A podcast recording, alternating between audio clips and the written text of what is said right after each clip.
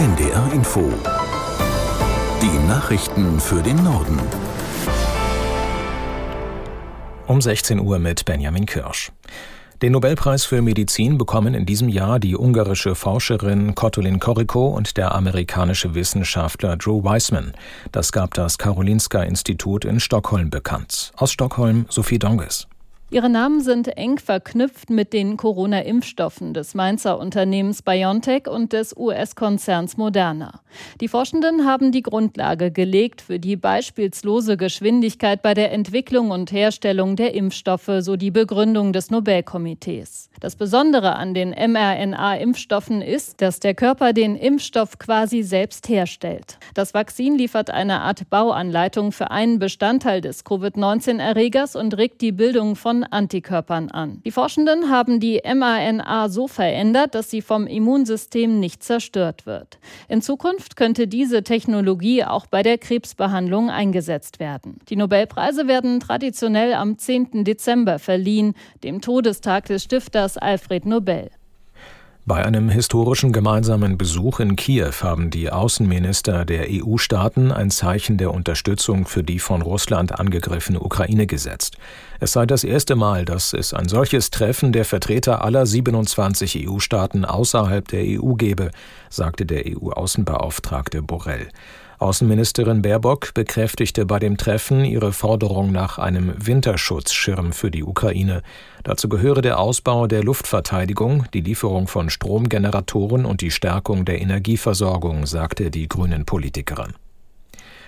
In der Hamburger Innenstadt hat das Bürgerfest zum Tag der deutschen Einheit begonnen. Die Feier steht unter dem Motto Horizonte öffnen. Aus Hamburg Anna Rüther. Pünktlich um 12 Uhr eröffnet Bundesratspräsident und erster Bürgermeister der Hansestadt, Peter Tschentscher, das Festival auf der NDR Alsterbühne. Vor hunderten Besucherinnen und Besuchern sprach er von Zuversicht, der Modernität Deutschlands und von dem Ziel, Populisten keine Chance zu geben, sondern in einer Gemeinschaft an einer Zukunft für Deutschland zu arbeiten. Zwei Tage steht Hamburg oder wenigstens die Hamburger Innenstadt nun ganz im Zeichen der deutschen Einheit. Hunderttausende Besucherinnen und Besucher werden erwartet, werden sich über die Länder Kindermeile, das Fest der Verfassungsorgane, die Meile der Nachhaltigkeit oder die Blaulichtmeile treiben lassen. Der offizielle Festakt, der findet morgen in der St. Michaeliskirche und in der Elbphilharmonie statt. Der Ostbeauftragte der Bundesregierung Schneider hat vorgeschlagen, dass alle 18-Jährigen vom Staat ein Startkapital für das Erwachsenenleben bekommen sollen. Der SPD-Politiker sprach sich in der Rheinischen Post für eine Summe von bis zu 20.000 Euro aus. Aus Berlin Philipp Brost. Finanziert werden soll das durch eine höhere Erbschaftssteuer. Aus Sicht von Schneider könnten angehende Erbmillionäre einen größeren Beitrag leisten. Das würde helfen, die Unterschiede zwischen arm und reich etwas zu verringern.